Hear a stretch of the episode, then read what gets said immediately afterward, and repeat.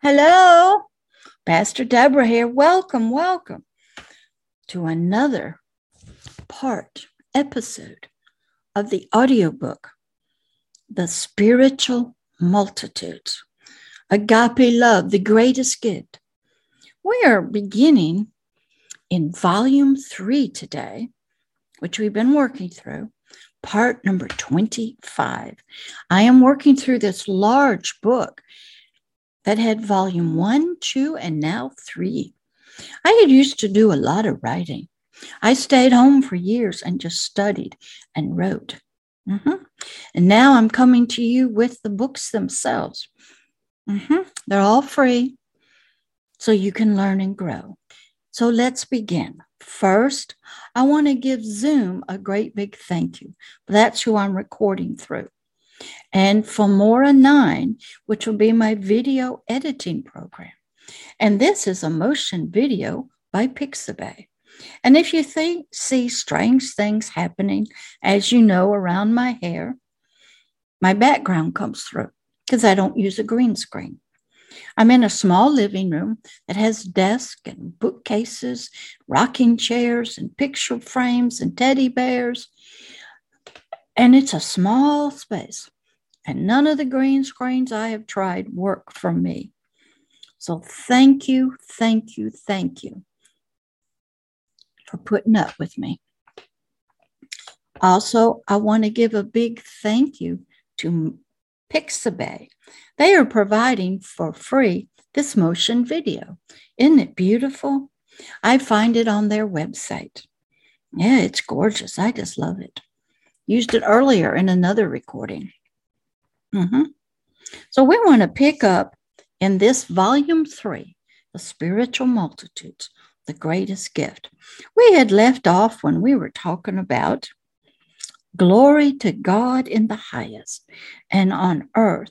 We'd been working through that, how when you lose the Arkenstone, the very kingship symbol, the Holy Spirit of your life, you are like the dwarfs of Erebor from the Hobbit movie. You have no kingdom. You no longer have a king's identity or character. And you have become wanderers out there in the world, just doing whatever you can do to get by.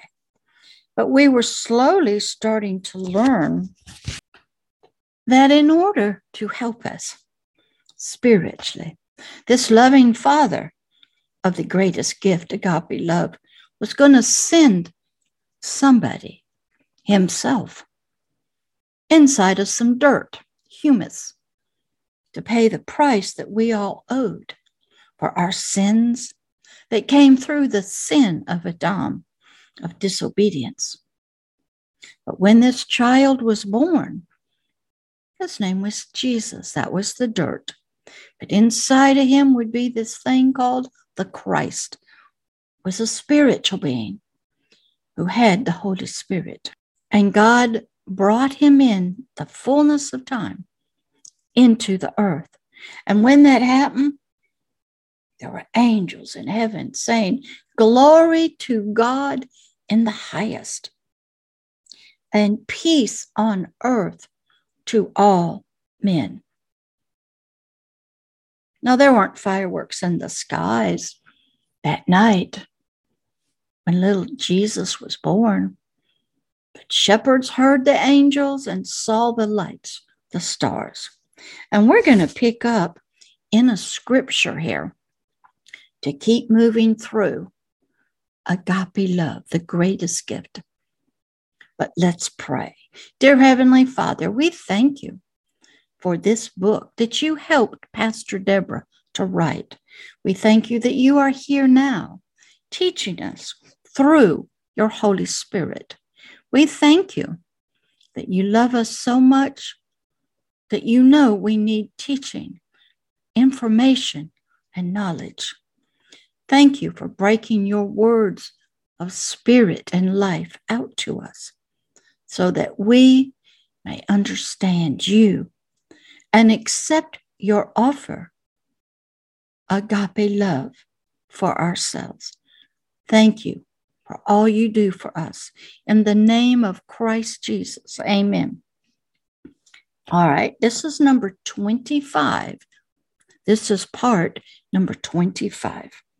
We're beginning in the scriptures, John 3:16 through 21. John was one of the four original disciples of this Christ Jesus. He's a young man, and he wrote this maybe anywhere from 20 to 40 years after the death of Christ on a cross. But he was a believer. He was easily believed, and he was used mightily by God to write to us. So in verse number 16, John writes, "For God so loved the world, all of humanity, the earth, the governing system that was to be on the earth through humanity, that he spiritually gave his only begotten Son, his spoken word, out of his own heart, out of his own mouth and thoughts, so that whosoever would believe in him, his word," which happened to be Christ Jesus.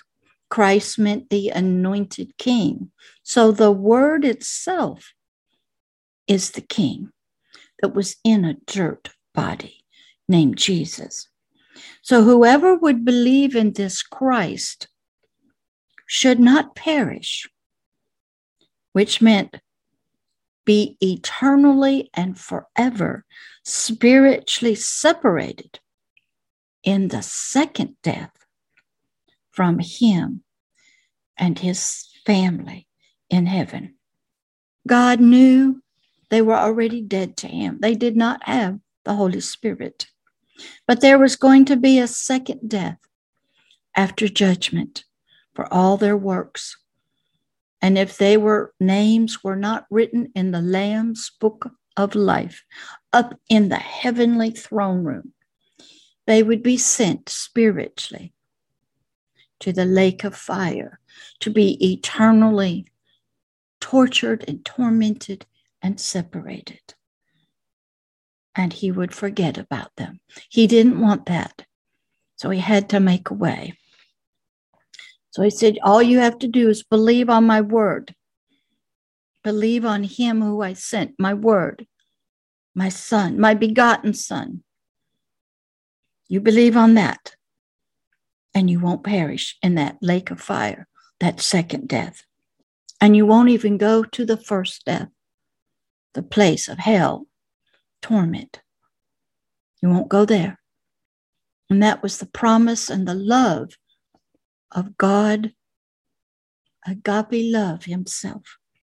But instead, he said, you would have spiritual, everlasting life. The life of God himself, the Holy Spirit, would be in you. You would have the knowledge of the one true God. You would be a new creature of the light. There would be rejoicing over your new birth. But first, the old you had to die. And in my heart and mind, I put you inside of Christ. I took all your sins, all your punishment, and I said, done. Now you're free to come into my presence if you believe in me and accept my gift of agape love. Verse 17. Why would he do this? Why would this God that I don't know do this for me? Don't understand that. Doesn't he want me to bow down to him and give money to his teachers and preachers? Doesn't he want me to go into a building or walk around something? Doesn't he want me to bow all the time to him and kill for him? No. I want you to believe in him. It's not much. He knows that is the first step. You don't have to know anything about him except he is real and he loves you. And then he will teach you and help you. He won't force you with a sword. He won't force you with any kind of physical or mental torture. He won't force you. He offers you this freely. He'll try to help you to understand him and you and why to believe in him. For God sent forth his son, his words, himself, his offspring, out of himself, filled with the very breath of life, the Holy Spirit, to come to earth for you. So, just from that right there, come. Let the fireworks begin for this little one. Come. This agape love, this Father's offering you his gift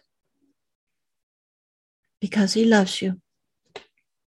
Just believe. He and his Son and the Holy Spirit, they will do the rest. You will be presented before all of heaven as a new creature of the light. Your spirit will be filled with fireworks of glory. Your body will be as a white diamond. You will come up out of your soul in a spiritual circumcision. Death will have no more hold on you, for you know he's always there. So agape love is coming to you in this letter, this book, to reach you. And I want to just stop right here today. I don't want to overwhelm you with too much, because it is a lot. Just know he loves you. He wants all of heaven to meet you. He does not want you to go to the lake of fire or even to hell temporarily. He wants you, as soon as death takes your physical body and your soul dies, the forever you, the forever person, is taken by your hand. And you walk into the light to meet him. Can't do it when you're in your physical body too well, but you can meet him even in your dreams. Mm-hmm. I go to his presence all the time. It's beautiful. It's like this. All the angels in heaven, all the living creatures of the garden, they're waiting to meet you. They love you so much. They have been waiting and waiting. And on the day that that little baby, Christ Jesus, was born on earth, all of heaven was rejoicing and saying, "Glory to God in the highest, peace on earth to all men," all humanity. Peace was on the way. A separation would be fixed. A bridge would be built. All of heaven was so rejoicing. And now they're waiting to meet you. So Heavenly Father, open the doorway to their spirit, to a Hebrews 4:12, and let them come on out and be a part of the great, great Kingdom of heaven. Let all of heaven rejoice at this new birth of this little one, you. Come on out.